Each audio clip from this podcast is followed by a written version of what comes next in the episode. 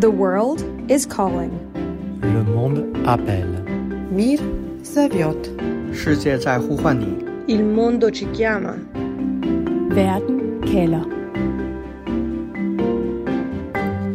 Elprisen stiger og stiger, og de europæiske lande prøver febrilsk at undgå en decideret energikrise.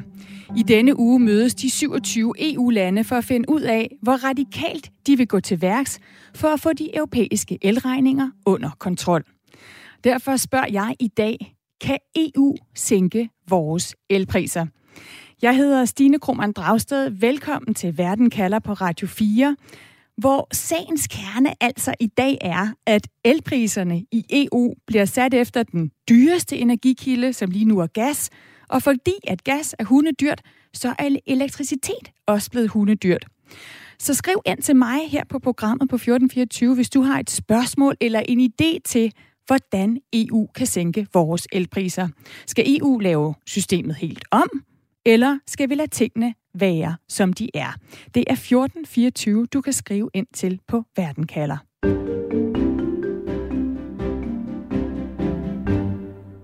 Går direkte videre til de gæster, jeg har med i dag, for at prøve at forstå, hvad det er, der ligger bag de her voldsomt stigende elpriser, og hvad EU egentlig kan gøre. Og derfor så har jeg fået besøg af dig, Andreas Steno. Du er makroøkonom, og du følger energikrisen tæt. Velkommen til Verden kalder. Tak for det.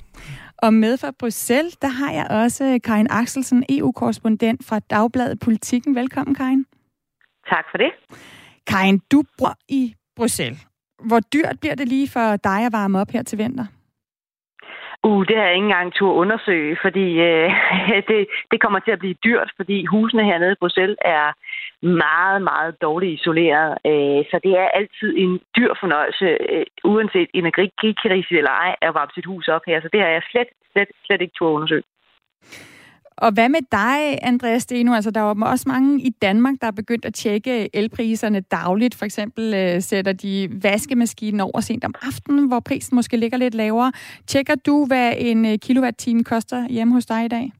Det gør jeg da til dels, men altså, jeg er ikke så bange for min egen regning. Jeg er mere bange for de samfundsmæssige konsekvenser af den energikrise, som pågår lige nu, fordi det her det er fuldstændig ude af liga med noget, vi nogensinde har set i min levetid. Og prøv lige at sætte lidt flere ord på, hvorfor du mener, at det er helt ude af liga. Vi har jo haft energikriser før. Jamen, hvis vi kigger på elektricitetsprisen i dag bare, altså kigger på den rå elektricitetspris, før der er afgifter og alt muligt andet med i spil, så er prisen allerede steget 10 gange siden øh, 2020 bare. Og hvis vi kigger ind i de værste tænkelige scenarier for vinteren, så kan de stige 4-5 gange yderligere for dagens niveauer. Så altså folk skal regne med, at øh, deres elregning bliver lad os sige 10-15 gange højere end normalt, hvis ikke vi får et indgreb. Så det er jo tal, der er helt ude af liga med noget, man nærmest kunne forestille sig for bare 6 måneder siden. 10-15 gange højere end normalt, Karin Axelsen. Hvor massivt et politisk problem er sådan, sådan nogle stigende elpriser i EU lige nu? Jamen, det er jo så i hvert fald mindst 10-15 gange højere end et, et almindeligt problem. Altså, det er, det er virkelig massivt. Det fylder øh, alt i Bruxelles øh, i de her dage, og har gjort det længe sådan set. Øh, diskussionen har længe splittet EU-landene, og det er klart, at de sidste par måneder her, så fylder det simpelthen alt, fordi øh, man er virkelig bekymret for, hvad det her fører med sig. Øh, social uro og, og, og, og folk, der, der, der simpelthen går, går fra hus og hjem. Og, og, og, og altså, fordi der kommer til at være massivt mange mennesker, der ikke kan betale en elregning, som, som er 10-15 gange dyrere end, end normalt. Der er en lytter, der skriver ind, hvem tjener så penge på alle de stigende elpriser, når de ikke engang reflekterer den rigtige værdi, Andreas Steno? Det spørgsmål kunne jeg kaste over til dig. Jamen, der er klart nogen, der sidder i det her elektricitetssystem og øh, bruger andre energikilder end naturgas, som tjener voldsomt på, øh, på de nuværende priser. Øh, eksempler kunne være folk, der har stillet vindmøller eller solceller op privat. Øh, de får jo en masse ud af det her. Øh, så de energikilder, som ikke er bundet op på Putin, de, øh, de skummer fløden. Og Andreas, hvis vi så kigger på økonomien i EU-landene, hvor stort et problem er de her stigende elpriser så? Altså, jeg tror, vi bliver nødt til at minde os selv om, at en økonomi er baseret på energi. Du kan stort set ikke finde et hjørne af den danske eller den tyske økonomi, som ikke er bundet op på elektricitet. Øhm, og derfor så er det her jo selvfølgelig et relevant spørgsmål for alle. Når vi kigger på hvor vigtigt øh, den her energiregning bliver for virksomheder og for husholdninger, så er den overbevisning, at regningen nu er ved at blive så stor, at vi skal forvente deciderede produktionsnedlukninger øh, som en konsekvens af prisstigningerne. Og øh, når jeg prøver at modellere på det her, så kan det godt få en betydning, som er noget i størrelsesorden af måske 5-7 procent af bruttonationalproduktet alene på grund af energiregningen. Så det er en recession i størrelsesordenen af, hvad vi så under corona. Det er en recession i størrelsesordenen, hvad vi så i 2008-2009 i den store finansielle krise, hvis ikke det her problem bliver løst nu. Og Karin Axelsen, derfor er det her jo også øh, allerøverst på dagsordenen i, i EU. Her over weekenden, der har vi allerede set uh, Tyskland melde ud, at uh, man vil prøve at hjælpe de tyske borgere med de her stigende uh, priser. Altså, der er jo også andre store problemer i Europa. Der er krig, uh, vi har haft omfattende brænde, vi har haft oversvømmelser. De stigende elpriser, hvor meget fylder de lige nu på Europas dagsorden? De har klart overtaget førstepladsen, ikke? Ellers så har det jo været, været krigen i Ukraine, som, som klart har, har løbet med førstepladsen. Og det er jo også den, der er underliggende af hele, altså en stor del af problematikken. Men lige i øjeblikket, så er det altså energipriserne, som, øh, som øh, tager førstepladsen. Man kunne bare se øh, kommissionsformand Ursula von der Leyen være ude fredag eftermiddag og sige, at hun mener klart, at tiden er til et prisloft nu på, øh, på, øh, på øh, den gas, der kommer fra, fra Putin, og dermed den, den, den øh, gas, der bliver brugt til at lave til elektricitet i, i, i EU med også, som også har, har betydning for, for elpriserne. Og øh, det er altså noget at skifte fra, at man har haft en kommission og, og rigtig mange lande her blandt de nordiske øh, lande, som, som længe har stået på, at man ikke skulle pille ved markederne, man ikke skulle pille ved elmarkedet, og man skulle ligesom lade markedsmekanismerne øh, håndtere det her, og så øh, gå ind og støtte borgerne, de udsatte borgere, men ellers lade, lade systemet klare sig selv. Øh, nu hører man altså så øh, de politiske røster sige, det er diametralt modsatte at gå ind og tale for, at man begynder at, at pille ved de her systemer, og man begynder at, at lægge lofter på priser og på anden vis øh, forsøge at afbøde de værste konsekvenser af, af det, som, som vi snakker om. Så prisloft er en idé, som der kommer forslag om i EU, og der er en masse andre forslag, der bliver diskuteret lige nu, hvor der netop skal være stort møde øh, senere på ugen i, i EU. Vi skal tale meget mere om, hvordan EU vil prøve at få styr på de her elpriser, der er på himmelflugt.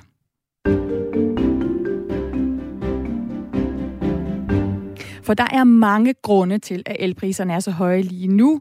Der er meget tryk på vores forbrug efter corona, og det var så før, at øh, Putin altså begrænsede gastilførselen til Europa. Og så er krigen i Ukraine kommet oveni. Vi har stoppet Nord Stream 2 gasrørledningen, og Putin, ja, han har skruet gevaldigt ned, ja, lige nu faktisk helt stoppet for, hvor meget gas der kommer til Europa gennem Nord Stream 1 øh, gasrørledningen. Og så har vi oven i det en varm sommer i år, der har betydet et stort energiforbrug i Sydeuropa, og der er flere atomkraftværker i for eksempel Frankrig, der lige nu ikke er i brug, fordi de ikke kan nedkøles. Og samtidig så har vi pris på for eksempel øh, strøm i Danmark fra vedvarende energikilder som sol og vind, som er meget, meget lavere end gasprisen. Så hvorfor er elpriserne bundet op på de her høje gaspriser? Journalist Nana Chili Guldborg har fået hjælp til at forstå, hvordan vores elsystem hænger sammen fra Lena Kitsing. Hun er lektor og sektionsleder på DTU's Institut for Vind- og Energisystemer. Det er, fordi vi bruger gas til at producere el. Og, øhm, og det, er, det er, fordi el, altså gaskraftværkerne er de dyreste på markedet, så det er dem, der bestemmer, hvad prisen er for alle altså gasprisen er jo stiget på grund af den krise, vi sidder i, øh, fordi Rusland sælger til os mindre og dyrere, end vi øh, har været vant til. Det er nok den største forklaring. Med elmarkedet er det jo sådan, som med så mange andre markeder også. Øh, de fungerer rigtig godt, når der er god konkurrence. Og det har det gjort øh, i lang tid. Øh, men lige nu og her, der ser vi, at konkurrencen ikke helt fungerer længere. Og det er fordi, vi er blevet afhængige af gasen. Så elmarkeder i hele Europa hænger sammen. Og hvis, der er, øhm, hvis det bliver dyrt i det ene land, så bliver det også dyrt i de andre lande. Og fordi vi, har, vi er afhængige af gasproduktionen, især øh, i nogle af de øh, øh, centrale europæiske lande, øh, så betyder det, at vi i Danmark importerer den dyre elpris øh, via øh, den dyre elproduktion øh, fra gassen i andre lande. Men altså, selvom størstedelen mm-hmm. af min strøm i min stikkontakt, den kommer fra for eksempel vindmøller, altså vindenergi, som er billigt, mm-hmm. så betaler jeg dyre priser for den smule gas, det bliver suppleret med, altså for at jeg har strøm 24 timer i døgnet. Er det rigtigt forstået? Ja. Ja, og det er øh, måden, at øh, markedet er skruet sammen på. Øhm, det er nemlig sådan, at alle kraftværker, der producerer på markedet, de får den samme pris. Øh, I hver, altså prisen, altså elbørsen fungerer sådan, at alle byder ind med det, de har. Øhm, med, med en pris, som de gerne vil øh, øh, øhm, lave strømmen til. Og så bliver det lagt sammen, og for, den, for hver time af døgnet, så, øh, så bliver der fundet en pris for alle. Og den pris er faktisk den pris er det dyreste kraftværk, øh, der bliver brugt på markedet. Det er ikke en gennemsnitspris, det er det pris af det dyreste kraftværk, og det er marginalprisen. Og det er derfor, at gaskraftværkerne, så når de er de dyreste kraftværker på markedet, så er det dem, der bestemmer prisen for alle. Men... Og det er derfor, at du betaler også den dyre pris. Ja, men hvorfor er systemet skruet sådan sammen, at, mm-hmm. jeg, at det er så dyrt som muligt? det er et rigtig godt spørgsmål. Um, men det er fordi, det er den mest efficiente måle, øh, måde, og mest effektive måde at skrue markedet sammen på. Øhm, og jeg kan godt øh, forstå, at det virker en lille smule øh, forkert, men øh, vi skal lige huske på, at altså, øh, strømmen, når den først er leveret og øh, løber rundt i ledninger, så kan man jo ikke kende forskel fra, øh, fra, øh, fra kraftværkerne, hvor den kommer fra. Så det er, den er faktisk det samme værd, kan man sige. Altså, det kunne være fristende at sige, at øhm, men så, så, så kan vi jo bare lige dele markedet op, og så får de lidt mindre, og dem får dem i midten og sådan noget. Ikke? Men altså, det, det kan de jo regne ud på en måde, ikke? og de vil jo være dårlige øh, business- og forretningsmennesker, hvis de så ikke, hvis de lurer det. Altså, hvis de, hvis de, hvis de bare er tilfredse med øh, at få en billigere pris på et produkt, som er det samme, som nogle andre får en dyr pris på. Ikke? Det er jo heller ikke noget, som vi har lyst til, at vi vil arbejde for en dårligere løn, øh, du ved, øh, og lave så samme arbejde. Så, øh, altså, kan, du, kan du følge mig? Ja, så det ja, har fordi de, de, de, de, de ja. Mm-hmm. det, det har en masse med udbud og efterspørgsel at gøre. Yes, ja, lige præcis. Det, det er udbud og efterspørgsel, og hvis, man, øh, hvis der er så, altså problemet er en lille smule, at produktet, som de laver, er, så, er det samme, og der er meget, det, det, ja, det er det samme, og så øh, dem, der producerer det, er så for, forskellige fra hinanden. Og det er derfor, de der dynamikker opstår. Og det eneste, man kan gøre, og en ting, man kan gøre, er faktisk at få forbruget ned. Ikke? Der kan man også skrue på det. Hvis man får forbruget ned, så kommer man ned til de billigere regioner, kan man sige, i produktionen. Hmm. Og det vil være rigtig godt. Så er vi ikke afhængige af de dyre længere. Og vi er rigtig gode til det i Danmark øh, med vindproduktion og sådan noget, så det er ikke, på den måde har det skånet os for rigtig, rigtig meget af prisstigningerne. Så det vil sige, mm. hvis vi i Danmark skruer vores forbrug så meget ned, at vi på en hel dag kun bruger øh, strøm fra vindmøller, solceller, vandkraft, de her bæredygtige, billigere grønne energier. Mm-hmm. Men så samtidig, at de nede i Tyskland og Italien og Frankrig, de bruger en masse gas, kommer prisen så også til at ramme os? Ja, den vil komme øh, højere op. Men øh, altså ikke en til en, fordi der er altså på trods, altså stadigvæk øh, nogle, øh, altså der, det er kun øh, i den omfang, at man kan transportere alle fra Tyskland til Danmark, og fra, fra, fra Sverige til Danmark, og fra Norge til Danmark. Så øh, det er ikke en til en, men det er sådan, at prisen vil være højt, selvom vi har 100%, og kan være højt, selvom vi har 100% vedvarende energi på markedet. På grund af den import, som vi har, eller eksport fra el, at vil det så være. Ikke? Hvis det er meget billigt her, øhm, så vil vi eksportere noget af, øh, strømmen ned til, til Tyskland. Og det er noget af det samme. Ikke? Hvorfor? Altså det, Øh, man kan sige, hvorfor skulle de så nøjes med en, en mindre pris i Danmark, hvis de så kan sælge det dyrt i Tyskland, så længe de kan, hvis der er plads til at sælge det, altså til at flytte det ned til Tyskland, ikke også? Så det vil være en dårlig forretning, hvis de sælger det til en for billigt pris på den måde, ikke også? Så det vil sige, at jeg skal ikke kun gå og bekymre mig om, at øh, mine landsmænd her i Danmark, de får skruet ned for, for slukket lyset og for slukket stikkontakterne og sådan nogle ting. Jeg skal egentlig også bekymre mig over, hvordan de gør i Italien. Helt præcis, yes. Og det er, det, det, det er hele Europa, det, det handler om, ikke også? Ja, og det er jo, vi kan jo se det, så, fordi øhm, øh, halvdelen af de franske øh, kernkraftværker er ude af drift lige nu. Det er også en del af det, som driver prisen op, fordi hvis de var der, så ville vi jo ikke være så afhængige af gassen. Så øhm, ja, det, det betyder noget. Og det betyder også noget, hvis det er varmt i Italien og i Portugal, fordi så skruer de op på klimaanlæg, så bliver det dyrere i Danmark. Lena, er du sådan en, der øh, holder øje med, hvad en kilowatt-time koster i løbet af dagen øh, hjemme hos dig? Ja, det gør vi faktisk. En gang imellem. Yes, fordi vi har faktisk også en variabel strømpris derhjemme. Det er dyrt det, øh, lige for tiden, det er rigtigt. Og når du kigger på øh, den her pris, og når du skal til at tænde opvaskemaskinen og ser, hvor dyrt det er, vil du så ikke også ønske, at systemet var lidt anderledes lige nu, så priserne ikke var så høje?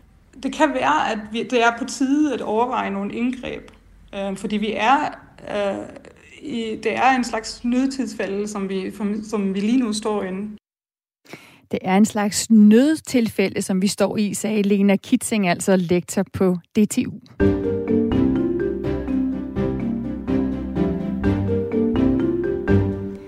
Elpriserne i EU bliver altså sat efter den dyreste energikilde, som vi fik forklaret her, som lige nu er gas, og fordi at gas er dyrt, så bliver elektricitet også smadret dyrt. Så EU skal altså ændre noget helt fundamentalt ved vores elsystem, hvis man skal presse elpriserne ned, som situationen med gaspriserne er lige nu. Andreas Steno, makroøkonom, der følger energikrisen her. Du har lyttet med til forklaringen på, hvordan vores elsystem hænger sammen, og de forskellige energipriser hænger sammen. Vi ved jo lige nu, der er EU-forslag på vej, som bliver kaldt et historisk indgreb i energimarkedet. Og noget af det, der er på tegnebrættet, det er et loft over gasprisen. Så vi simpelthen siger til Putin, altså her til ikke længere, det her det er prisen, vi vil betale for din gas, take it or leave it. Hvad mener du, Andreas, om det forslag? Ja, det betyder jo ikke så meget, hvis han ikke sender noget gas alligevel, så det, det, det, det ser jeg ikke så meget ræson i. Min pointe vil være, at den nemmeste måde at bringe elektricitetsprisen ned på, det er ved at sørge for, at den indkøbspris, som kraftværker, der er fyret op med naturgas, øh, betaler for naturgassen, hvis det offentlige tager regningen for den indkøbspris, så får man også marginalomkostningen ned på det kraftværk, og får også bragt elektricitetsprisen på den dyreste time ned. Øh, jeg tror, det er det bedste indgreb, man kan foretage. Det bliver selvfølgelig en dyr regning for det offentlige at sluge, men det er bedre end de alternativer, som man ellers har. Øh, jeg vil kraftigt advare imod at begynde at pille ved det her lagdelte system, hvor det er den dyreste pristeam, som, øh, som sætter prisen ude hos hushusholdning. Ja, hvorfor det? Altså bare lige for at forklare, så en ting er det her med at sætte loft over. Det er en løsning. En anden løsning er det her med simpelthen at adskille gasprisen fra andre priser øh, på andre energiformer. Hvorfor er det, du vil advare imod det? Øh, jeg, jeg synes godt, man kan øh, kompensere de kraftværker, som kører på naturgas for deres indkøbspris. På den måde kan du adskille naturgasprisen for fra elektricitetsprisen. Men hvis man går ind og piller ved det lagdelte system, så begynder man at pille ved infrastrukturen i den måde, at øh, elektricitetsmarkedet er sat op på. For at give dig et meget håndgribeligt eksempel. Hvis jeg ejer en vindmølle, så vil jeg typisk indgå en kontrakt med elektricitetsudbyderen om, hvor mange megawatt-timer jeg leverer over en dag, over en måned. Hvis vinden ikke blæser, så skal jeg som vindmølleejer selv ud og købe den strøm potentielt af et øh, kraftværk, der kører på naturgas. Så det vil sige, at jeg som vindmølleejer bliver ramt af den høje pris på, på naturgassen. Så hvis du begynder at pille ved systemet, hvor det er den dyreste time, der sætter prisen på, øh, på elektricitet, så begynder du at sende regningen videre andre steder i systemet, blandt andet til dem, som producerer strømmen. Så du kan ikke, du kan ikke få regningen til at forsvinde. Så når Paul, en af vores lyttere, skriver ind, begræns vindmølleejerens profit, hvad vil du så sige til det? Det passer nogle dage, men andre dage, så har vindmølleejerne et kæmpe underskud, hvis han har indgået sådan en kontrakt her, hvor han skal levere et vist antal øh, megawatt-timer til systemet, så den, den passer nogle dage, andre dage passer den ikke. Daniel skriver også, uh, Andreas, Daniel skriver, burde prisen ikke falde nu her? Vinteren er som regel mere blæsende, så vindmøller laver mere strøm uh, samt våd, så franskmændene kan få liv i deres uh, A-kraftværker, eller tager jeg fejl? Det er jeg enig med uh, lytteren i. Så øh, altså, det største problem i Frankrig har været, at flodvandet har været alt for varmt øh, rundt om de kernkraftværker, som ligger op af floder for øh, til nedkøling. Ikke? Så der har franskmændene haft et problem, at hvis de sender det opvarmede vand tilbage i floderne, så dræber man simpelthen alt dyreliv. Øh, og derfor har man skruet ned for, for produktionen på de her kernkraftværker. Så det hjælper, at det bliver koldere på lige præcis den historie. Det hjælper også på vindproduktionen, at vi kommer ind i efterårssæsonen, hvor vinden blæser yderligere. Men alle de her ting er markedet jo godt klar over allerede. Så det ændrer ikke på det faktum, at den marginale pristime stadigvæk vil blive fastsat mange dage af naturgaskraftværker. Så det er der, vi skal sætte ind. Vi skal simpelthen sørge for, at de naturgaskraftværker får øh, kompenseret deres indkøbspris af det offentlige. Så de skal kompenseres. Øhm, Karin Axelsen, du er også stadig med os fra, fra Bruxelles. Du er EU-korrespondent for Dagbladet Politikken. Over weekenden, Karin, der har vi jo set store demonstrationer i Tjekkiet, og den tjekkiske regering, der jo lige nu har formandskabet i EU, de har mm. ved at sige, altså EU bliver nødt til at handle nu, ellers så går limingen simpelthen op i, i samfundet rundt omkring i Europa. Hvorfor haster det så meget politisk? Det gør det jo, fordi det er nu og her, folk står over for deres store regninger. Det er nu og her, de vil se handling. Så kan det jo ikke noget, du laver en 10-årsplan for, hvordan du måske vil ændre et system øh, sådan hen ad vejen. Øh, så så der, der, det, er jo, det er jo nu, øh, at, at jorden brænder over forbrugerne og, og under industrier. Man har jo set over hele Europa fabrikker, der lukker, fabrikker, der drosler ned for, for produktionen allerede på grund af de høje priser. Så det kommer til at ramme bredt i samfundet. Og derfor er man jo nødt til at agere nu og her. Øhm, og det er også derfor, jeg tror, man, man leger med, med tanken om, at øh, dels at komme med nogle hurtige løsninger, øh, og så komme med nogle lidt længerevarende øh, løsninger, som, som man skal arbejde lidt længere på for at blive enige om. Og en af de, de modeller, der ligger på bordet, er jo blandt andet også det, som, som Andreas er inde på, som øh, uden at jeg øh, sådan lige kan redegøre for, om det øh, en til en af det samme, som, som Andreas taler om, så er i hvert fald noget som det, de har eksperimenteret med i, i Spanien og Portugal, det er jo netop det her med at være inde og subsidiere øh, de gas, øh, gasværker, som, som producerer øh, el, netop for at de kan producere billigere el, øh, sådan så at øh, man får presset prisen ned. Og det har de kunne få lov til af EU, fordi de ligesom har deres eget lukkede energisystem, så man ikke går ind og presser hele resten af markedet. Men nu er det jo i hvert fald dem, der også indgår i diskussionen, det er at prøve at udbrede den model til resten af Europa. Men det vil jo også kræve masser af offentlige midler i, øh, i støtte til de her øh, øh, naturgasværker, der jo skal indkøbe gas til, til, til, til markedspris, hvis de lige pludselig skal, skal kunne producere det til, til billigere. Så, så uanset hvilken model, der ligger på bordet, så er der altså også noget, der kan risikere at koste rigtig mange penge.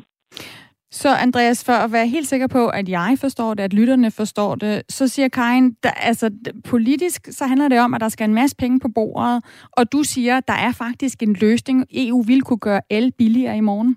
Ja, det kan de. Hvis de sørger for, at indkøbsprisen af naturgas, den bliver taget af det offentlige i stedet for af kraftværket, så får vi i hvert fald et markant fald i prisen.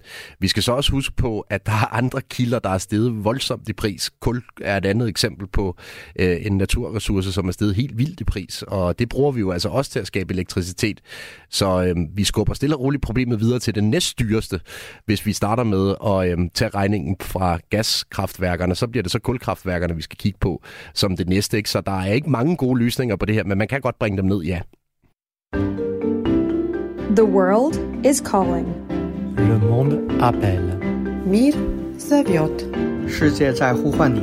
Il mondo ci chiama. Verden kalder. Kan EU sænke vores elpriser? Det er spørgsmålet, vi er i gang med at få svar på her i Verden kalder. Jeg hedder Stine Krohmann Dragsted, og Danmark er jo et af de lande, der har bakket op om det system, der er i EU, som lige nu betyder ekstremt høje elpriser. Så lad os starte med at finde ud af, hvorfor Danmark ikke slår mere i bordet og kræver, at EU sænker elpriserne ved at lave systemet om. Og husk, at du kan skrive ind til mig, hvis du har et spørgsmål eller et bud på et svar på dagens spørgsmål. Det er 1424, du sender din sms til.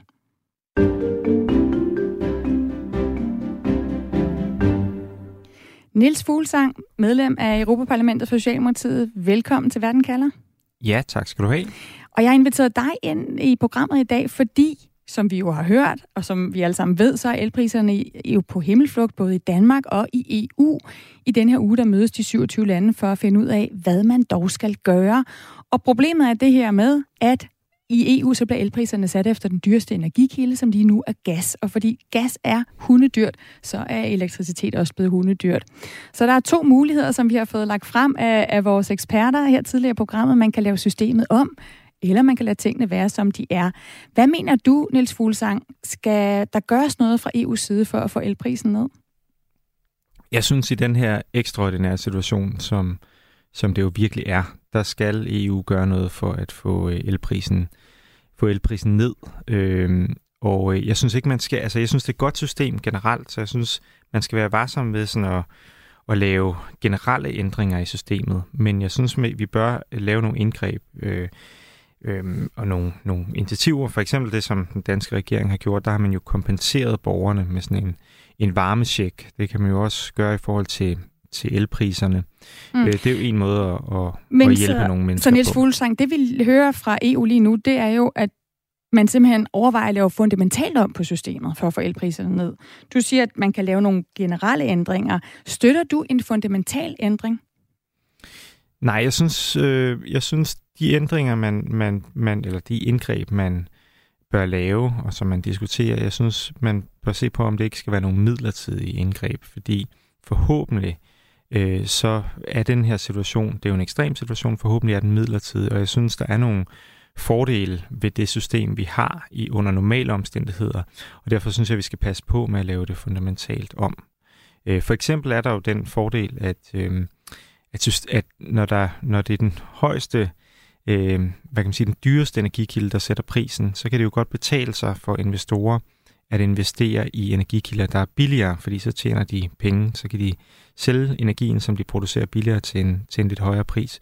Og det betyder jo for eksempel, at det kan betale sig at investere i vindmøller, øh, sol, øh, solceller, mm. øh, vedvarende energi, og det vil vi jo gerne have. I, ved i, ved vi det, Niels Fuglsang? Ved vi om de her mange penge, som danskerne betaler ekstra, om de går til investeringer i for eksempel flere vindmøller? Jamen, øh, altså, der er jo den logik i det, at, at når du som, øh, som producent af energi kan få en, en pris, der er højere end den, du, kan, den, du producerer til, øh, så har du et incitament til at investere. Så, så kan du tjene penge på at, øh, at, at sætte vindmøller op, hvis du kan producere med, med de her vindmøller. Der kan du producere energi billigere end det du, de penge, du kan få for dem, øh, for, for den strøm, du leverer. Øh, og det, derfor så vil man jo få, og, og det ser vi jo også i, i øjeblikket og de seneste år, øh, mange investeringer i vindenergi, fordi det er simpelthen er den billigste måde, billigere end gas og olie og kul, at lave øh, el på. Øh, og, og det, altså grundlæggende set er det jo det, der er sådan svaret, det længere, det længerevarende svar på den her krise, det er, at vi får mere vedvarende energi, så vi bliver uafhængige af Putins energi. Mm, så siger du i virkeligheden, at på nogle måder det er en god ting med de her høje elpriser, fordi lige nu det betyder det blandt andet, at dem, der producerer og investerer i grøn strøm, at de er godt i gang, og det er det, vi skal på lang sigt.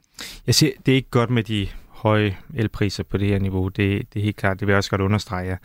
Jeg synes, det er en helt uholdbar situation, og jeg kan godt forstå, at der er mange øh, mennesker, der, der virkelig er, har, altså, står i problemer og er utrygge i forhold til den vinter, der kommer.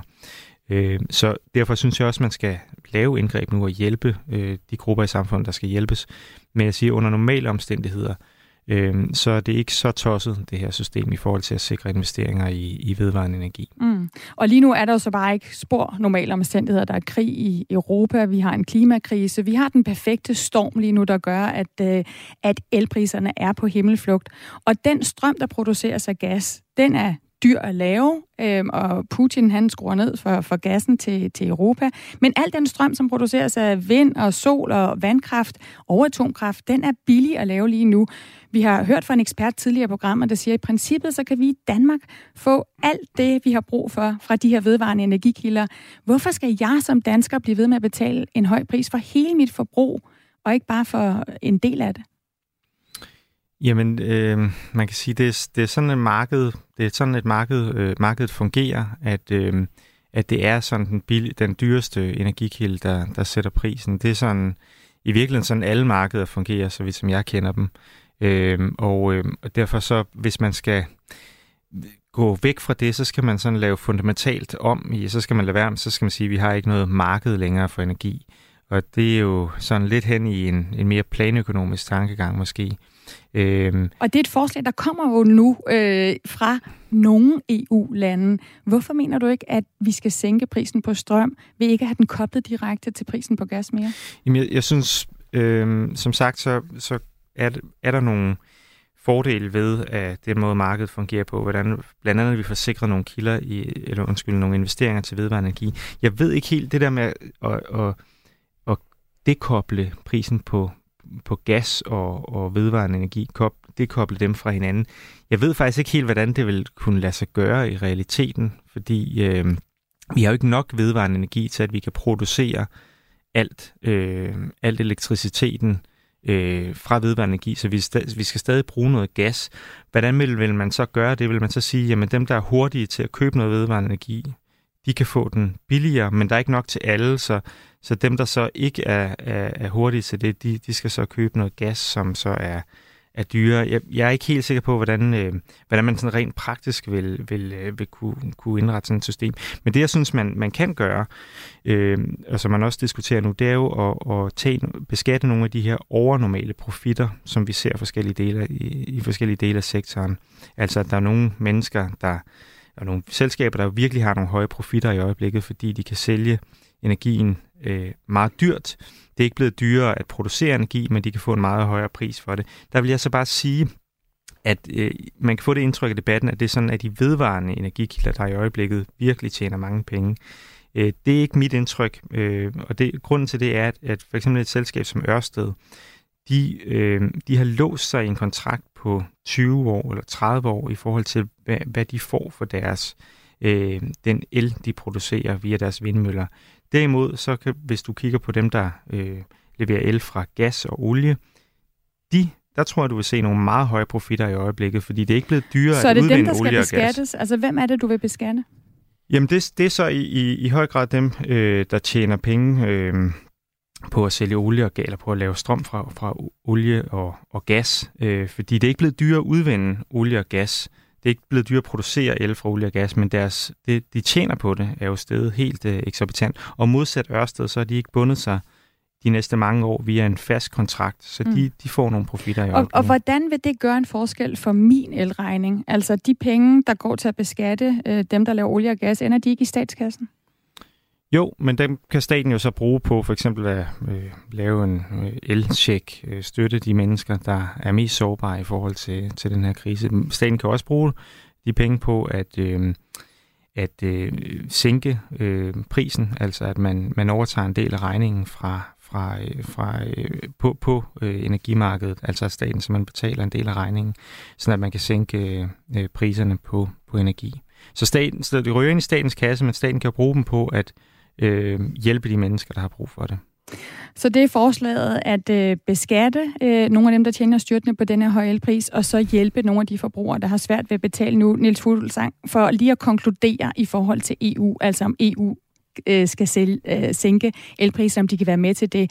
Hvad mener du så, at øh, EU skal gøre? Altså, skal systemet laves helt om, eller skal de enkelte lande bare prøve at kompensere hister her? Jeg synes, man skal tillade de enkelte lande at beskatte nogle af de her overnormale profitter, så at, at landene de kan bruge de penge til at hjælpe øh, kunderne. Mm. Øh, Men ikke en fundamental ændring af selve ikke, elsystemet i Europa? Det synes jeg ikke, man skal gøre, fordi øh, det elsystem har altså øh, under normale omstændigheder en række fordele, og forhåbentlig at det, det vi oplever nu, det er ikke normale omstændigheder. Tak, Niels Fuglsang, for at komme ind i Verden kalder og forklare, hvor at øh, Socialdemokratiet står i, i denne her debat. Selv tak. Altså medlem af Europaparlamentet for Socialdemokratiet. Du lytter til Verden kalder på Radio 4.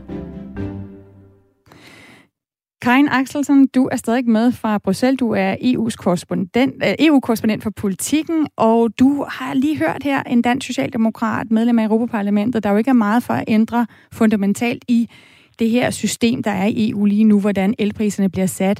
Står Danmark alene med den her holdning, eller hvor står de forskellige lande?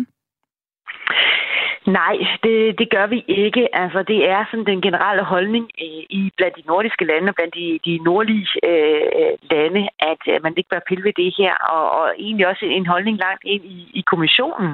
Øh, de har så erkendt, øh, som jeg også øh, nævnte tidligere, at der er altså en, en politisk situation, hvor man er nødt til at gøre nogle ting, og det tror jeg også, øh, det, det er man også klar over i, i, i Danmark og andre lande.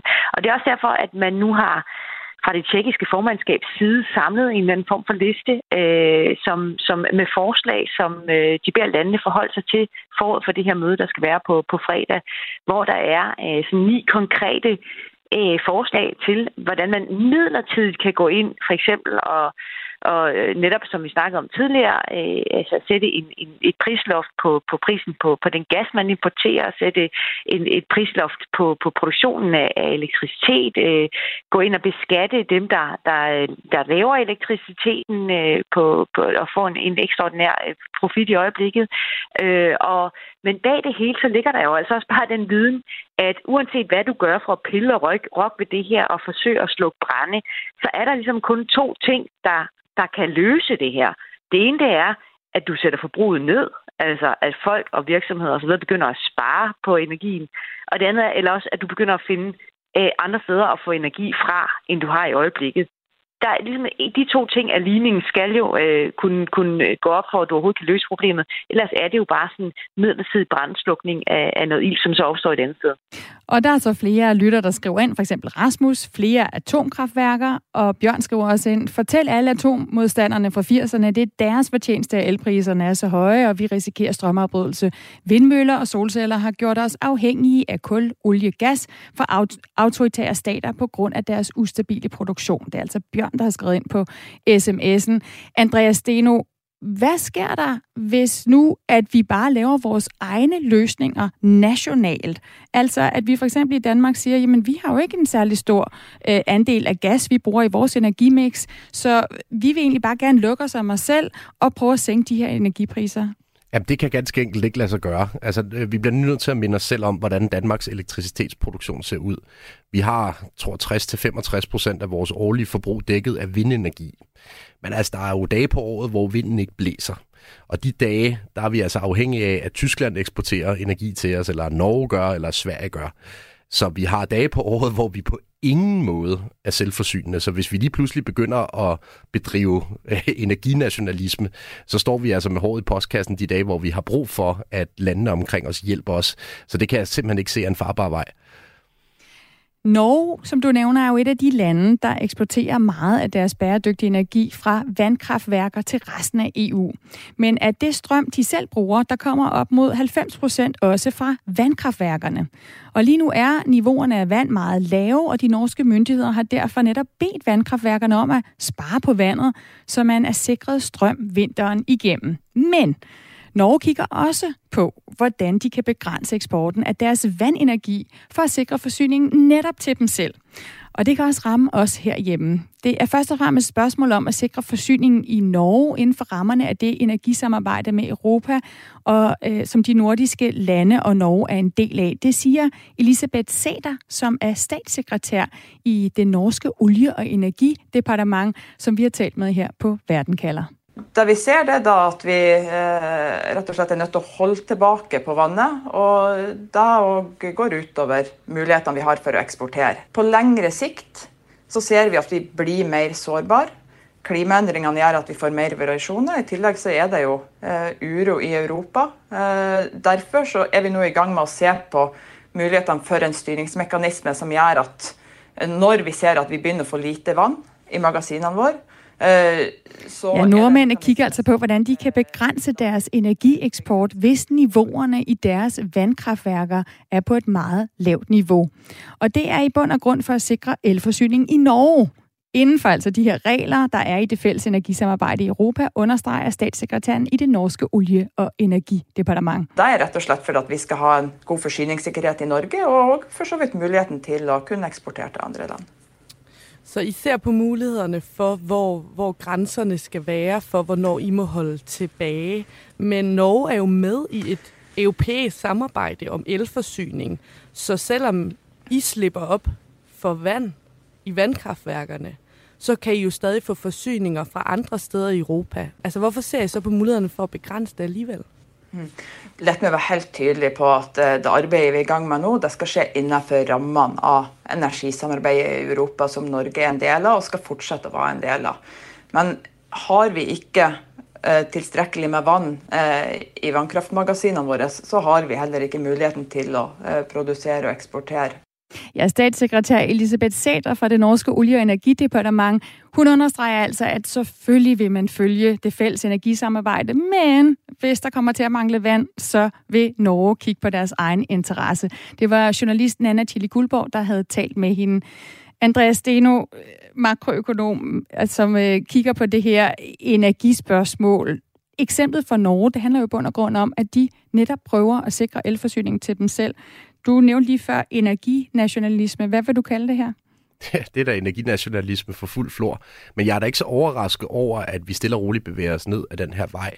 Øh, hvis man kigger på, på de tyske import- og eksporttal af naturgas, så i takt med, at tyskerne har fået mindre gas leveret fra, fra Rusland, så er de også begyndt at sende mindre gas videre til andre lande i Europa. Det giver næsten sig selv, at hvis ikke man kan sørge for sig selv først, så kan man ikke sørge for andre.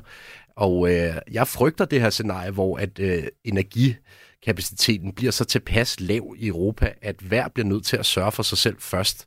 Fordi så begynder vi først at få et nedbrud af, af de her øh, europæiske aftaler, som man har indgået på området. Øhm, og altså, hvis man virkelig rammer det værst tænkelige scenarie, så tror jeg ikke, vi skal regne med sådan en bruderlig forsoning på tværs af landegrænser.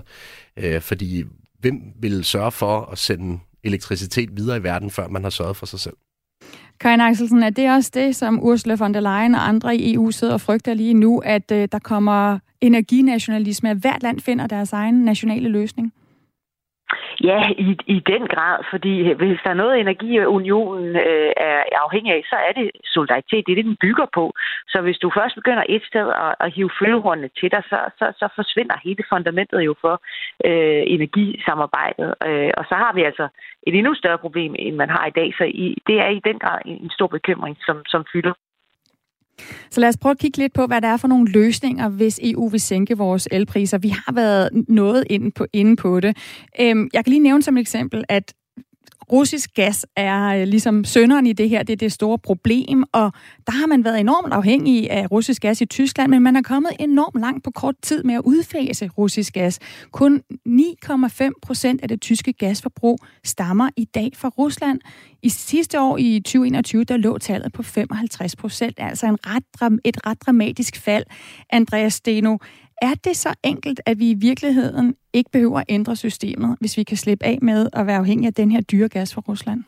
Altså det, vi gør i Europa lige nu, det er, at vi byder prisen på flydende naturgas helt vildt op. Øhm, man kan godt transportere naturgas over lange afstande, uden at det skal rørføres øh, via en, øh, en meget besværlig proces, øh, som gør naturgassen flydende, og så skal man så have naturgassen gjort øh, tilbage til, øh, til gasformat øh, for at kunne brænde den af.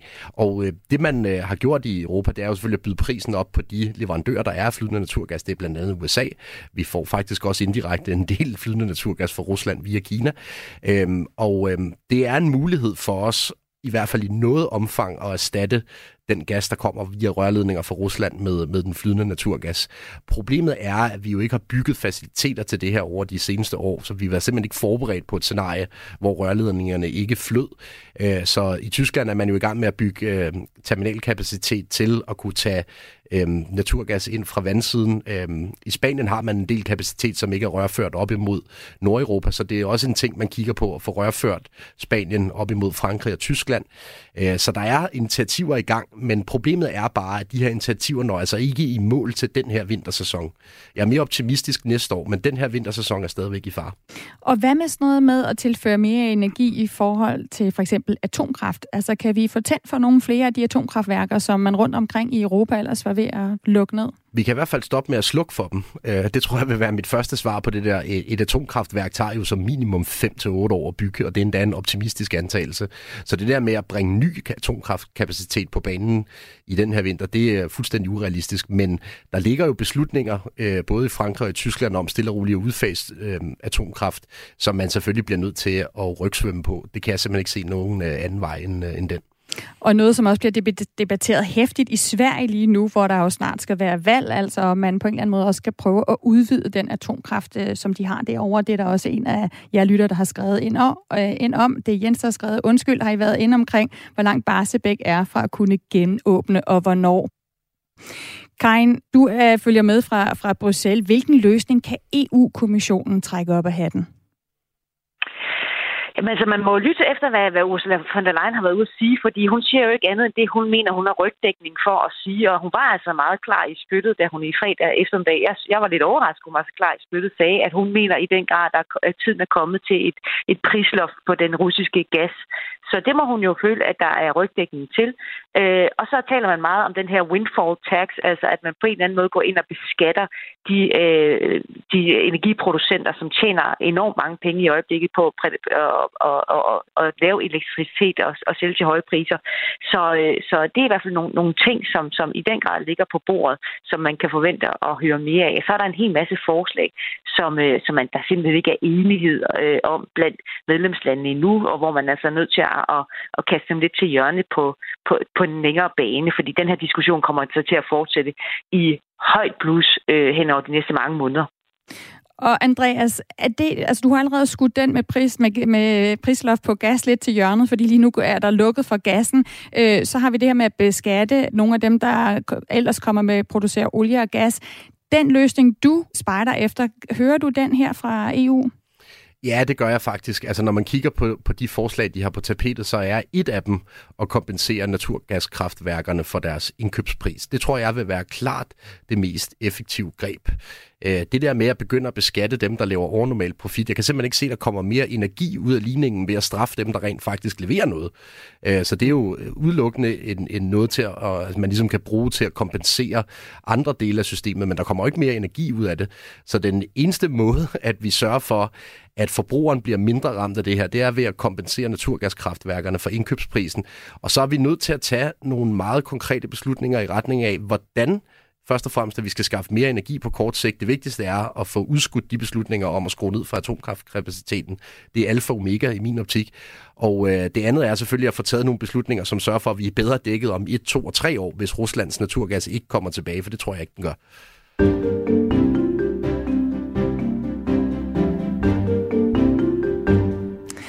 Der fik du lavet en opsamling der, Andreas Steno, men jeg vil alligevel gerne lige have jeres hjælp til slut her og konkludere på dagens øh, spørgsmål, altså helt kort. Kan EU sænke vores elpris? Spørgsmålet i verden kalder i dag. Karin, kommer EU til at sænke vores elpriser? Nu er der møde her i, i den her uge inden for, for en kort øh, fremtid, tror du? Det er vi jo på en eller anden måde nødt til at finde en løsning på, men jeg tror, at det kan gå hen og blive rigtig dyrt. Og Andreas Steno, vil en aftale i EU kunne give os billigere strøm i stikkontakten her, når vi kigger ind i en lang og kold vinter? Det kan det, ja. Øh, altså det vigtige at sige her er jo, at regningen eksisterer allerede. Det er kun et spørgsmål om, hvem der skal betale regningen, der er tilbage. Og det, man kan beslutte sig for, det er jo, at det offentlige samler regningen op, i stedet for det er også i husholdningerne, og det er virksomhederne, der skal tage regningen. Øh, og jeg tror, at man ender med at lade det offentlige samle regningen op i langt de fleste lande, i hvert fald der, hvor der er råd til det. Øh, så jeg tror nok, vi skal komme igennem den her vinter, men det bliver ikke uden massiv underskud på de offentlige budgetter som en konsekvens af den her krise. Så Karin, er det i virkeligheden den debat, der handler om i EU lige nu? En ting er, hvordan man, hvad man skal gøre, hvordan man skal handle, men det er også, hvem skal betale? I den grad. Altså, man kan jo bare se uh, Tyskland, hvor de liberale har været ude at love, at der ikke skal være flere skatter, altså, og hvor der også er uh, en, en offentlig grænse for, hvor meget du kan bruge fra statskassen. Og den diskussion er der jo alle vejen. Hvor, stor, hvor meget kan du gældsætte dig? Uh, så, så det kommer i den grad også til at præge debatten. Det sagde altså Karin Axelsson, EU-korrespondent for Dagbladet Politikken. Tusind tak for at være med. Velkommen. Og Andreas Steno, makroøkonom, der følger energikrisen. Også tak for at give dit bud på, hvad EU kan gøre for at sænke vores elpriser. Velbekomme.